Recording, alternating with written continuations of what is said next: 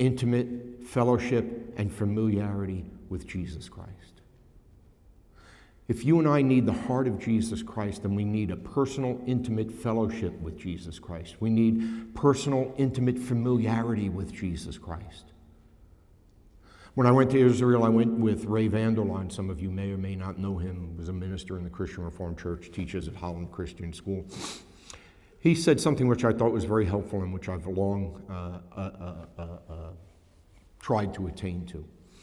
He said, if you really want to know Jesus, you should be reading the Gospels once a month, all four Gospels once a month. W- would that change our relationship with Jesus? I think it would. I think it would. Secondly, look at verses 13 and 14. Whatever you ask in my name, Jesus says, this I will do, that the Father may be glorified in the Son. If you ask me anything in my name, I will do it. You ever wonder what people are talking about when they say, I have a burden for Pakistan? I, I have a burden for my neighbor that he come to know Christ. I have a burden for fill in the blank. You ever wonder what it is they're talking? Where do you get that burden? I suggest it right here is pray. Pray. It's hard to remain silent before somebody that you're holding before the throne of grace every day that they become saved. God will increase that burden on your heart. And at the proper time, in His good providence, He'll provide an open door and He'll give you words to speak with all the winsomeness of Jesus in answer to your prayer. That's what He says. If you ask me anything in my name, I will do it. I am here as a Christian before you as a result of somebody's prayer. When I was a baby Christian, I met somebody in my local diner, luncheonette, and uh, I went up to him and I said, Hey, my name is Paul Murphy. He said, oh, I'm Sean Quinlan. He says, I know you. I had never met this guy before in my life. You know me? How do you know me? He said, Somebody in here that would witness to you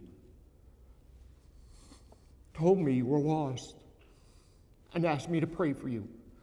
And I've been praying for you for six months that God would save you. Ask me anything, and I will do it.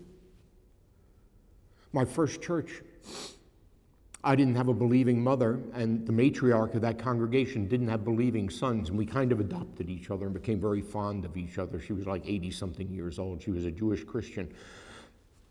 And she began, we became very close, and she told me about her husband, Frankie, who was an Italian. And I'll spare you some of the details of the things, but I got to meet him shortly before he got sick and died after I had come to the church. And when she began to tell me the story, she said, I prayed for Frankie for 10 years after I was converted. Every morning before I got out of bed, Lord, save my Frankie. And every night before I went to sleep, Lord, save my Frankie. 10 years. Pray and don't give up. Ask anything in my name, and I will do it. Pray for the lost. Pray for them by name. Thirdly, verse 15. If, we, if you love me, you will keep my commandments. Evangelism is not an option, it's, it's an obligation. It's not something we do to gain favor with God. It's not something we do to get brownie points or to boost up our merit and show God how we deserving we are of His goodness and grace. No, of course not. But we do it because we love Jesus. And that's what Jesus says if you love me, right? If, if you are the recipient of my love, if you are the beneficiary of my grace, if you are in, indwelt by my Holy Spirit, kindling a heart of love for me as your Savior, then you'll keep my commandments. Desire that he be glorified. It's what fueled the golden age of missions. Was all, they were all reformed. They're all Reformed. William Carey, George Whitefield, the Wesleys. Well, Wesley, all right, maybe here and there. But they, they were all Reformed.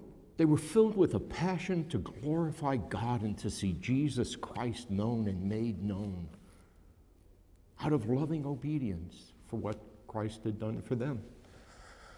Fourthly, verse 16. Jesus says, I will ask the Father, and he will give you another helper. Footnote reference there is to advocate or counselor, parakletos. It's a reference to the Holy Spirit to be with you forever, even the Spirit of truth, whom the world cannot receive. What's this prescription? It's simply this it's the power of the Holy Spirit. Do you realize the Heidelberg Catechism, again, uh, quoting Luke's teaching on prayer, Jesus' teaching on prayer in Luke, sorry, all right, says that we're to pray for the Holy Spirit. We're to pray for the Holy Spirit. Pray to be filled with the Holy Spirit. Why? Because it's the Holy Spirit that produces boldness. When you get to the book of Acts and those passages, and they were filled with the Holy Spirit, are followed by this phrase, and they spoke the word of God boldly. And they spoke the word of God boldly. They were filled with the Holy Spirit, and they spoke the word of God boldly. That's the power of the Holy Spirit. You see, you and I, I include myself, we're consumed by the fear of man. Our greatest concern in life is what the people think of me.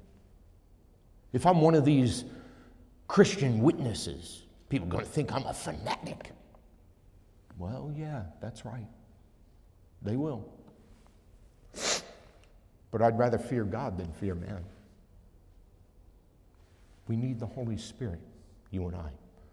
And that's what Jesus says. Ask the Father, and He will give you another helper, so that you will be filled with the Spirit and you speak the Word of God boldly. See, being filled with the Holy Spirit is being equipped for witness. Anyway, some prescriptions I trust that are helpful to you.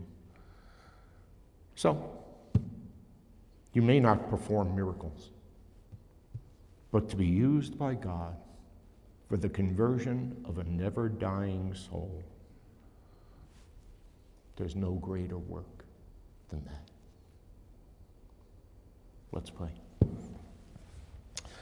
Lord God and Heavenly Father, we give you thanks that you have entrusted us with a precious deposit, the deposit of the glorious gospel of Jesus Christ. That you give us these remedies